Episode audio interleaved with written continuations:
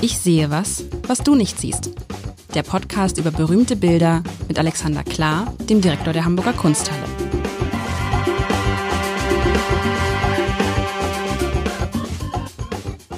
Herzlich willkommen. Mein Name ist Lars Heider und ich habe mir von Alexander Klar vor einer Woche war wieder Wünsch dir was, lieber Alexander. Und ich habe mir irgendwas, was habe ich mir gewünscht? Was Sommerliches? Genau.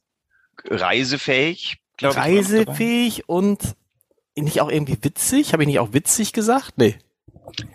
Vielleicht hast du witzig gesagt. Ähm, das muss ich dann noch nachreichen. Also das heutige ist jetzt nicht über die Maßen witzig, wobei wir, wir können allem ein wenig Humor entlocken. Das finden wir vielleicht hier auch noch.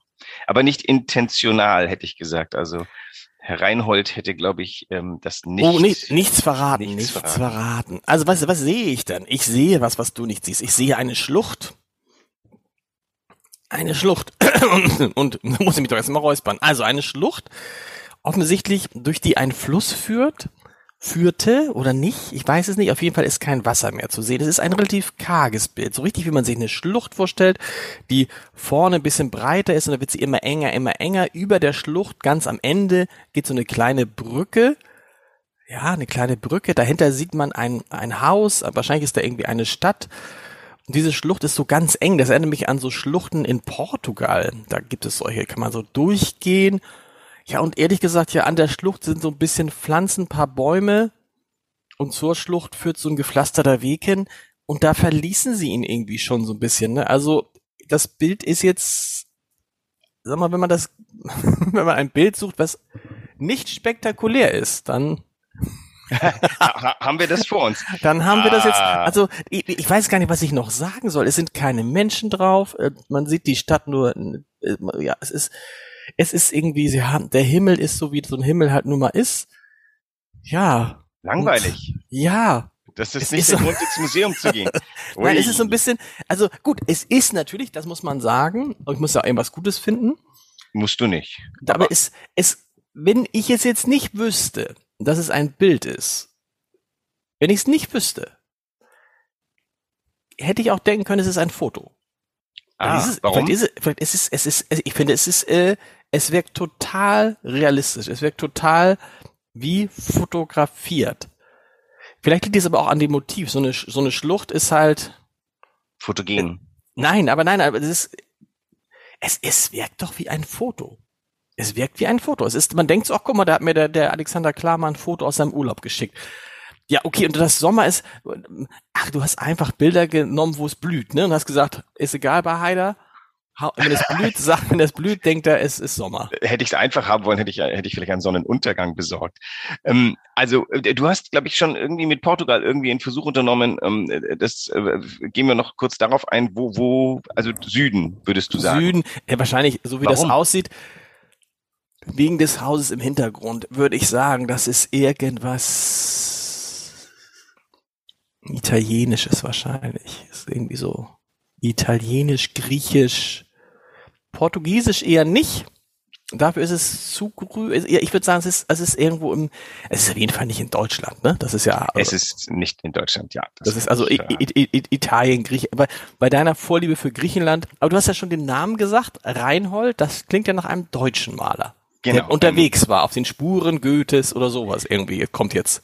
Ja, also der, Grundgedanke ist, es ist Sommer, Reisezeit. Äh, wir schauen uns einfach die Reisen der Vergangenheit an. Das Bild ist fast genau 200 Jahre alt. Es ist gemalt am 3. Juni 1823. Okay. Ähm, wir kommen jetzt also der Sache mit der Fotografie durchaus äh, nahe, weil wir haben hier etwas vor uns, was ähm, schon ungefähr dieselbe Intention hat wie das, was wir heute fotografieren. Bloß damals konnte halt niemand fotografieren. Man brauchte Künstler.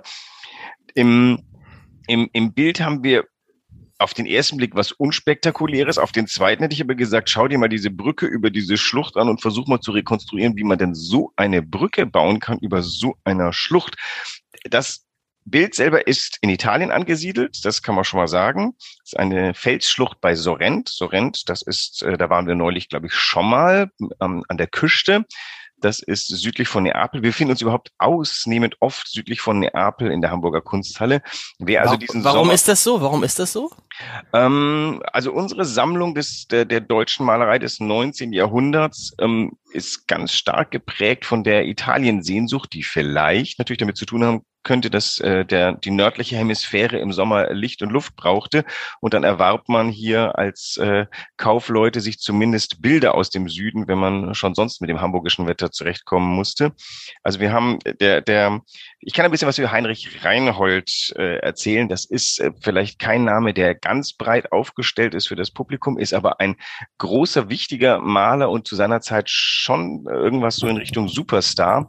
So sehr Superstar, dass der allmächtige Direktor des Louvre, damals der Herr Denon, auf ihn aufmerksam wurde in Wien, wo er ausgestellt hat, lockte den Herrn Reinhold nach Frankreich, wo er just zur besten Revolutionszeit aufschlug oder kurz danach und unter anderem berühmt wurde mit einer Stichserie über Napoleon, über Napoleons ähm, äh, Feldzüge. Das ist ein viel, viel gereister Maler durch ganz Europa rauf und runter, aber tatsächlich ist er ganz stark verbunden eben mit dem Süden, mit Italien. Und dann sind wir bei dem Begriff Italien-Sehnsucht. Das ist ja fast schon ein Topos, äh, ein, ein feststehendes Bild. Die Deutschen und ihre Liebe nach Italien. Und das, du hast ja schon angesprochen, Goethe ist da sozusagen der Headliner dazu. Liegt es auch daran, dass Italien so relativ dicht ist von den südlichen Ländern? Ich hätte gesagt, das liegt ganz klar daran, dass Deutschland und Italien einfach politisch über Jahrtausende eine, eine ganz enge Verbindung hatten. Also seit Karl dem Großen ist es klar, dass jeder anständige deutsche Kaiser nach Rom muss, um sich dort die, der Kaiserwürde schlussendlich zu versichern. Ähm, es gab unter Friedrich II. war äh, jetzt könnte man sagen, war Italien, reichte Italien von Sizilien bis Dänemark oder Deutschland reichte von Dänemark bis Sizilien, was auch immer man sich da hinlegen möchte. Also es gibt eine ewig lange Verbindung zwischen Deutschland und Italien. Und die ist halt im 19. Jahrhundert bürgerlich geworden, diese, mhm. diese Verbindung.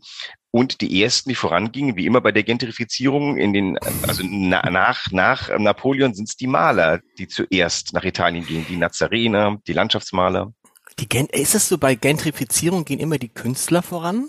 In, das heißt, es waren auch die, in Viertel ist es so, ne? Ja. Natürlich. Also jetzt keine Ahnung, was, was ist gerade Bill Werder ist jetzt, glaube ich, gerade der der hotte ja, Spot. Denk mal an St. Georg.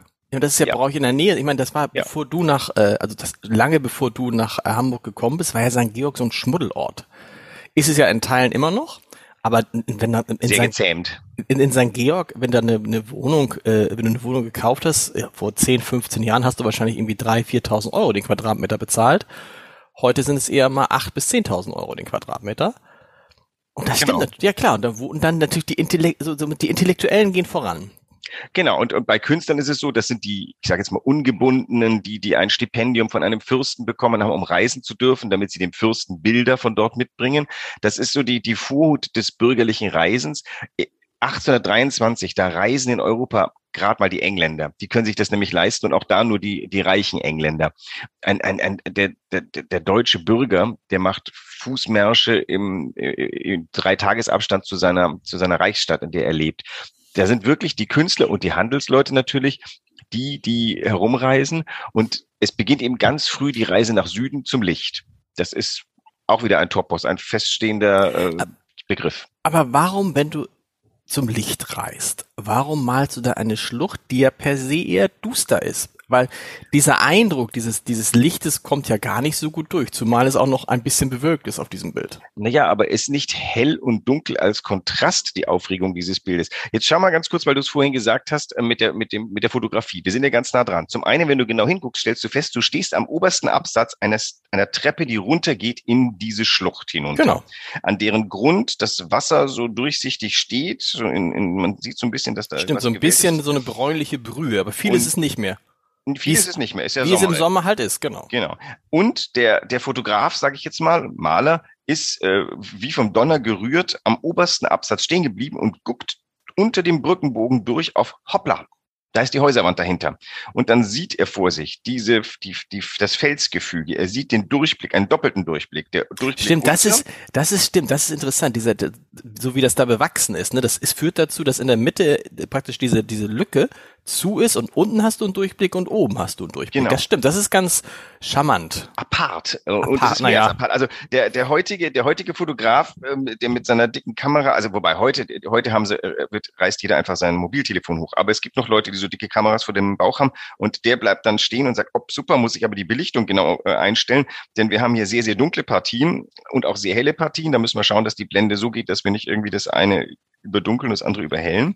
Und der Herr Reinhold, der stand da am 3. Juni 23 wie angewurzelt und hatte mehrere Dinge vor Augen. Das eine ist diese spannende Brücke, denn das ist ja gar nicht so einfach, über so eine Gorge, über so, so eine Schlucht, ähm, auch so eine kleine Dorfbrücke drüber zu schlagen. Das ist ähm, handwerklich, glaube ich, ganz aufregend, wie, wie du da die Gerüste setzen musst. Links hast du so eine Pforte, so ein Tor, das nicht ganz unmonumental ist und über die Brücke führt auch ein großes Tor. Und das Haus dahinter, würde ich mal sagen, könnte auch ein Kirchenschiff sein mit einem Haus davor. Das heißt, also es ist eine wirklich, die, die, die Gebäude, die Architektur da ist richtig in die Natur hineingepasst. Und ich glaube, das ist die, die Faszination in Italien. Das war eine, eine mehrfache. Die eine war das Treffen auf gigantische Ruinen. Ruinen aus der Römerzeit, aber auch äh, Ruinen aus der Barockzeit. Ähm, da war, ist ja ein Nebeneinander von unglaublichen zivilisatorischen Zeugnissen mit einer fantastischen Natur. Und das geht halt bis nach Sorrent aufs Land. Und deswegen geht man dahin. Und aber in Wirklichkeit ist das hier eine Felsstudie. Die Architektur, das ist ja der kleinste Teil des ähm, ganzen Bildes. Und du hast recht, dieses X quasi, was in der Mitte ist, ne? Dieses X, was da, weißt du, was diese die Bäume und der Felsen bildet, ne? Oben, genau. so kann man sich das vorstellen. Das ist, glaube ich, das Besondere. Das hat er erkannt. Das habe ich natürlich nicht erkannt, weil ich dachte, ist halt einfach nur eine Schlucht. Ja, ja, aber aber trotzdem, ja, ja, ja, okay, okay. Aber trotzdem frage ich mich, wenn du den den Sommer einfangen willst, das ist ja eher eine, eine, wie soll man sagen, das ist ja eher von der Struktur geprägt. Ne? Es ist genau. diese, die, die Symmetrie, diese vermeintliche Symmetrie, dass, wenn man das Bild teilt, hat man rechts und links ungefähr gleiche Anteile. Dieses X gibt dem Ganzen auch nochmal irgendwie so einen Halt und so eine Symmetrie. Ja. Das ist das offensichtlich das, was ihn so da fasziniert hat.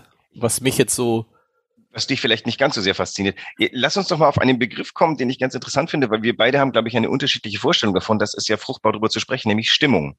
Dieses Bild hat eine Stimmung. Wie, wie, wie die einzufangen ist, das ist ja tatsächlich die, die Kunst des, ähm, des, des Malers. Wenn ich, ich jetzt von mir reden würde, in die Galerie, in die ich in der Hamburger Kunsthalle eintrete und ich sehe dieses Bild, ich kann sagen, war, egal was drumherum ist, ich würde zuallererst auf dieses Bild hinzugehen, wegen dieses Durchblickes. Und die, dieses Spektakel, dieses Durchblickes und mit dieser Brücke, die da so vollkommen irrsinnig da im, im, in der Höhe schwebt. Aber das, das, was einen hält, das ist diese Ruhe dieser Stelle. Mitten in der Großstadt Hamburg stehst du plötzlich in Sorrent, blickst darunter die Treppe auf dieses Gewässerchen da unten. Ich bin übrigens nicht sicher, dass es schlammig ist. Ich glaube, es ist durchsichtig. Man sieht so ein bisschen, dass die Wellen sich kräuseln. Das ist, dieser Tümpel ist nicht, ist nicht trübe, sondern ganz durchsichtig und man sieht eben auf die Steine runter. Es ist natürlich immer, wenn ich das mit, mit der Fotografie vergleiche, die wir in Zeitungen und Zeitschriften machen, für die Stimmung fehlt mir natürlich irgendwie immer ein Mensch. Ne? Es gibt ja irgendwie die goldene Regel, wenn du ein Bild hast, wenn ein Mensch drauf ist, hat es eine andere Wirkung. Warum auch immer. Hier ist natürlich wahrscheinlich bewusst kein Mensch drauf. Dadurch ist es sehr ruhig, aber es ist dadurch eben halt auch sehr ruhig. Wenn du verstehst, was ich meine. Es ist, ja. Es ist, also, ist es, es, hat, es hat was, es hat was jetzt Beruhigendes und wenn ich jetzt unruhig wäre, würde dieses Bild für, ah, ist interessant vielleicht. Ich bin heute ganz ruhig und ganz entspannt. Das verstärkt dieses Bild, aber eigentlich bräuchte ich was anderes, was Pushendes. Aber jetzt, du? jetzt stell dir vor, da wäre noch der, also es gäbe eine Möglichkeit. Du, äh, in dem Bild ist der Maler selber drin. Denn er steht auf dem obersten Absatz dieser Treppe runter. Das ist ein bisschen wie so ein abstraktes Gemälde. Da ist der Maler durch die Geste mit drin. Hier ist der Maler durch, die, durch den Standort drin, denn der ist ganz naturalistisch. Er, er hat ganz genau geklärt, wo er steht. Nämlich auf dem obersten Treppenabsatz einer Treppe hinunter in die Schlucht. Jetzt hätte er natürlich vor sich noch einen Menschen malen können, der schon auf dem Wege runter ist. Genau. Und schon wird dieses Bild ähm, geschwätzig, hätte ich jetzt fast gesagt. Also zumindest erzählerisch. Und die Frage ist einfach, willst du an der Stelle nicht lieber alleine sein? Nämlich, ach, ich bin der erste Mensch seit, was weiß ich, äh, mehreren Tagen, der hier in die Schlucht hinkommt. Seit zwei Stunden. also, ja, okay, vielleicht ja. Weißt du, was ich, was ich, was ich wirklich enorm finde, ist, wie das gemalt ist das ist wirklich, wenn man sich vorstellt, dass das vor 200 Jahren war, diese Detailtreue. Die, ich meine, glaube, was ganz, ganz schwierig zu malen ist, sind doch Felsen und Steine, oder? Und naja, die Flächen, die da, die da genau. gegeneinander genau. gestellt werden, die Struktur der Felsen und Steine. Das wie, die, wie er die gemalt hat, dann frage ich mich, weißt du, das kannst du ja gar nicht in deinem Kopf alles abspeichern. Also da denke ich mir, der muss da mit seiner, mit seiner, äh, mit seiner, äh, äh, wie heißt das, Staffelage, Palette, was, wie heißt das? Staffelei, ja. Also Staffelei, ich, ähm, Staffelei. Das Ding ist Öl auf Papier. Es ist gut möglich, dass es in situ gemalt worden ist. In ich situ weiß, heißt am Platz? Am, am Ort. Es kann aber auch sein, dass er da, dass er Skizzen gemacht hat und das später erst im. Also für mich, ähm, da müsste ich jetzt, ähm, da müsste ich jetzt äh, Andreas Stolzenburg fragen, der ist Spezialist für Reinhold, ob der Reinhold seine Papiere und Sachen mitgeschleppt hat, sich dann da kurz hingesetzt hat, Staffelei aufgemacht hat und losgelegt hat, oder ob er da sich einfach auf die Mauer gesetzt hat, seinen Skizzenblock hatte, das Ganze schnell runterskizziert hat und ein paar Farbwerte Werte in Ölkreide und danach gemalt hat. Das weiß ich jetzt einfach nicht. Aber das muss ja sagen, wenn man das nur, also weil du musst ja immer wieder gucken, wie sind die Farben da, ne? Und das finde ich ist so äh, so naturgetreu getroffen. Weißt du, auch so diese die anderen Farben der Treppen, wie das dann, wie die dann so runtergehen, auch die auch die Perspektiven sind natürlich toll, ne? Du hast ja wirklich das Gefühl, dass du diese Treppe da in 3D erlebst. Ja, ja. Und und und die die die die Bäume, also boah, das ist wie die Bäume da oben. Jetzt fange ich doch wieder an ein bisschen das ist schon, das ist schon richtig, richtig hohe Kunst. Ich die Frage ist nur, ist dieses Motiv diese hohe Kunst wert? Wahrscheinlich schon, weil es, auch weil es schwer zu malen ist. Ein, ein, ein Strand mit Sonnenuntergang ist natürlich einfacher zu malen. Also die Frage ist natürlich, an wen richtet sich dieses Bild? Und äh, der, der Reinhold musste ja auch ein bisschen was verkaufen. Das heißt, der hat schon, ähm, der hat, ähm, der hat eine Käuferschaft im Blick gehabt, die, die von Goethe ein wenig geprägt war. Das heißt also dieses naturhafte Erleben, die Natur als Symbolik für das bessere Gegenüber des Menschen, der, der keine Ahnung Kriege führt und ähm, äh, seine Zivilisation missbraucht. Da ist im Endeffekt das hier die Natur das Gegenstück. Aber die, die, diese Deutung funktioniert ja nicht ganz, weil er baut ja ganz klar auch Architektur, also den Menschen mit rein. Also insofern würde ich sagen, das ist eher dieses Bild auf Italien, wo, wo Mensch, Natur in, in, in Harmonie leben. So. Machst du das manchmal eigentlich, dass du, wenn du so ein Bild hast und du bist in Italien, dass du versuchst, den Ort zu finden? Ja, also es, da, da gibt's ja ganze, äh, keine Ahnung, äh, die, die, die Zeit macht solche Reisen, da gibt's Studiosus-Reisen, die an den Ort, also nach Goethe reisen, das ist wie den, äh, den äh, Jakobsweg abfahren. Gut, das ist, das ist klar, aber sowas, dass man sagt, das wird auch interessant, wenn man sagt, wir, wir reisen jetzt mal zu zehn Kunstwerken, wie Sie sie kennen aus der Kunsthalle und wir reisen dahin und hat dieses Bild im Kopf. Das würde mich nämlich interessieren, wie sieht das heute aus? Wahrscheinlich sieht das heute ja so ähnlich aus. Also ähm, es, das gibt es zum Beispiel, war gerade erst eine Reise auf den Spuren Caspar David Friedrichs. Das ist im Falle Caspar David Friedrichs ein bisschen ähm, für die Katz, weil der äh, seine Landschaften verändert hat. Damit die, die hat er seinem Bild ah, okay. geordnet. Der äh, Reinhold, glaube ich, war deutlich topografisch genauer. Die Frage ist natürlich, ähm, ich glaube, es ist eher, wenn du durch diese Gegend schweifst, findest du immer wieder solche Blicke und dann fängst du an zu denken, ah, ein Reinhold-Blick. Er hat auch selber tatsächlich just in diesem Format, also es ist ungefähr 30 Zentimeter hoch und, und, und 20 Zentimeter breit, also, also so das DIN A4 der Malerei, hätte ich jetzt gesagt. Da, da von der Sorte hat er viele, viele Bilder gemacht, immer so ähm, mäßig spektakulär auf den ersten Blick, auf den zweiten aber tatsächlich voller Details, die dazu führen, dass man, dass man das Gefühl hat, man möchte in dieses Bild hinein. Das wird übrigens, wenn du sagst, ist 30 Zentimeter hoch, ist ja nicht besonders hoch, ist auch nicht besonders ja, nicht, klein nicht so. Aber wenn ich mir das jetzt in der Zeitung vorstelle, wo man es ja sehen kann, dann, das wirkt natürlich, je größer es ist, desto mehr wirkt es, ne? Ich habe es natürlich vollkommen mit Blick auf deine Leserschaft ausgewählt, damit wir jetzt im Sommer Hochformate, für, die, für die daheimgebliebenen Hamburger ein wenig äh, südliche Sonne ins euer Blatt es gibt die, Es gibt die ersten, die sagen, sie schneiden das aus und hängen das bei sich auf, was ja irgendwie bei Zeitungspapier, das vergilbt ja auch. Aber es ist schon so, finde ich, wenn man das dann so sieht immer montags, macht es einem in den meisten Fällen gute Laune. Man, ver man verweilt kurz. Also sieht man mal, was, was so was so Zeitungen auf Papier eben doch können, wenn sie sowas transportieren können. Und das ist natürlich bei diesem, das ist, ich glaube, je, je, größer das ist, desto besser. Aber umgekehrt, es wirkt ja auch in 30 Zentimeter, hat es, da nötigt es mir ja noch mehr Respekt ab, wenn man sagt, boah, so klein, so detailgetreu zu malen. Es ist ja größer als dein früherer Fotoausdruck und es ist größer als der Bildschirm. Ja. Das heißt, das ist schon nicht klein, aber es ist natürlich, es ist äh, kein Westentaschenformat. Ähm, übrigens in der Zeitung bin ich mir relativ sicher, würde das auch wieder durch, durch den Kontrast, dieser inhärente Kontrast hell-dunkel hier, den kannst du jetzt auf die Zeitung übertragen. Drumrum sind Geschichten, ähm, keine Ahnung, nach wie vor haben wir Krieg, Corona, Depression, äh, Wirtschaftsniedergang und all diese Dinge. Ähm, da wirkt dieses Bild würde ich jetzt fast sagen, wie ein Eskapismus. Auf der anderen Seite ist das das, was wir vielleicht brauchen. Und ich glaube, das ist das, was damals so begehrt war. Wir sind hier im Jahr sieben nach dem Ende der napoleonischen Kriege und die Welt wollte vor allem eins nicht mehr.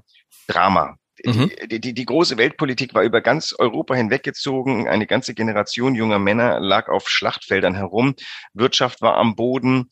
Ähm, das, das alles wollte man nicht. Und diese Bilder, das war die Versicherung. Es gibt ein, in Italien da irgendwo eine tausendjährige Kultur, die ist ähm, bäuerlich, ländlich. Ähm, wir hatten es doch neulich mit bukolisch. Mir später eingefallen, bukolisch ist natürlich, das ist vor allem ländlich, bäuerlich. Mhm. Ähm, ich habe immer noch nicht übersetzt, was der Bukos wohl sein würde. Und die, ähm, diese, diese, dieser Blick in dieses ich sage jetzt nicht Paradies, aber in diese Welt, die, die einem so angenehm erscheint, weil sie warm ist und sonnig und menschenleer übrigens, weil warum sollte man sich damit irgendwelchen Italienern, die da rumlaufen, identifizieren, wenn man dieses Bild doch einfach mit den Menschen füllen kann, die das betrachten?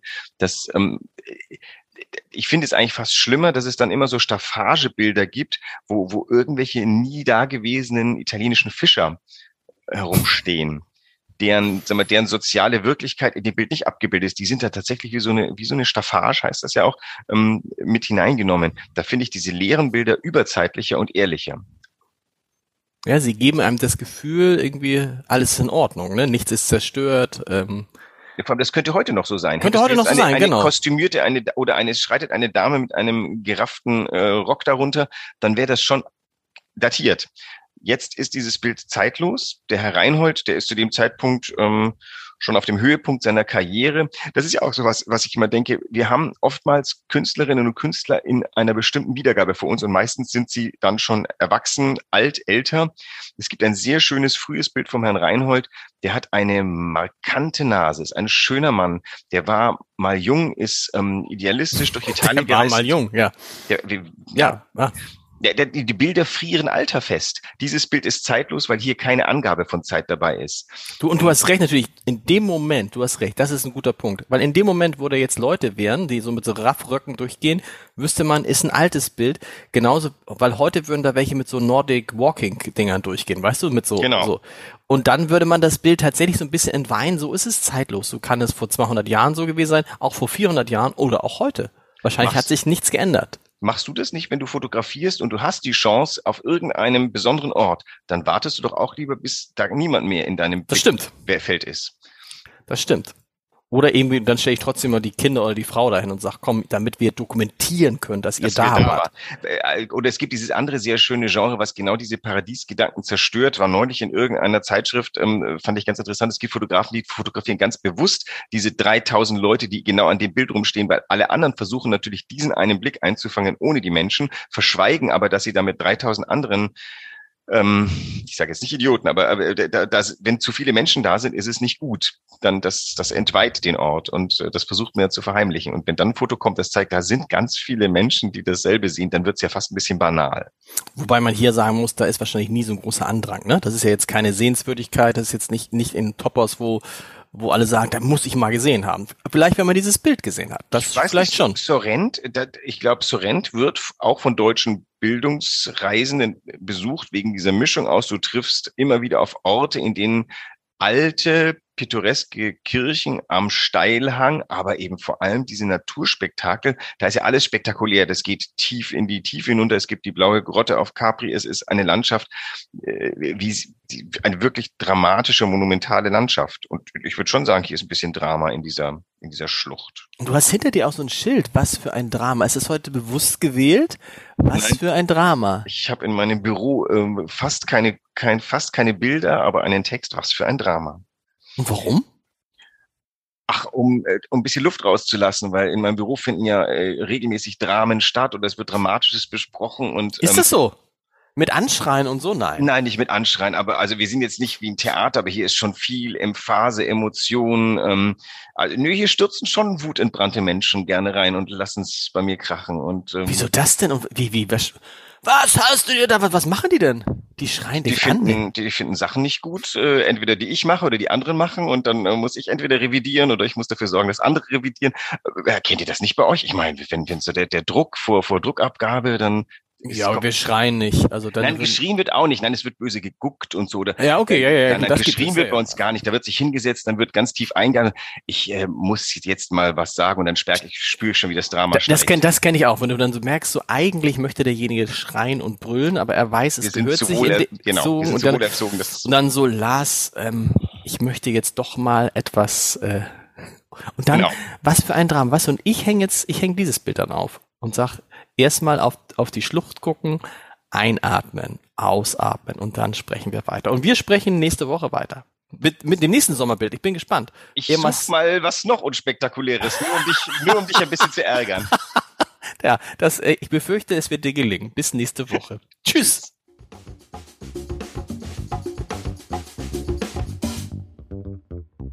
Weitere Podcasts vom Hamburger Abendblatt finden Sie auf abendblatt.de slash podcast.